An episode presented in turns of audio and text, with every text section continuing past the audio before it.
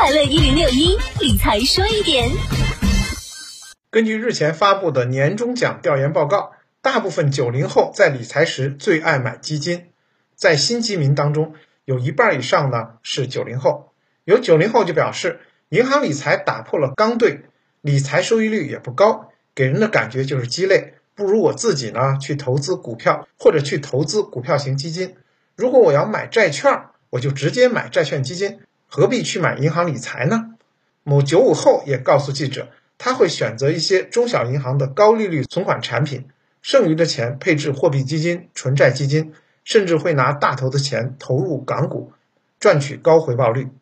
不过呢，银行理财产品对于一些保守型的年轻投资者仍然是不错的避风港。也有九五后的打工人表示，去年基金的表现很好，但是自己不是很懂这个，他会用百分之九十九的钱去购买银行理财产品，目的呢在于保本。剩下的钱去买基金或者是活期理财。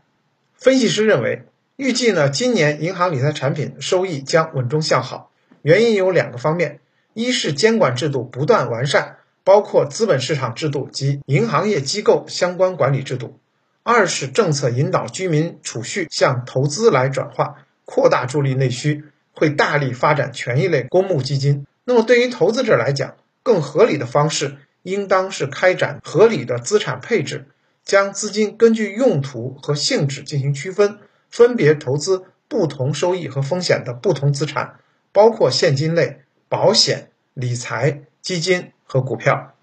理财说一点，我是程涛。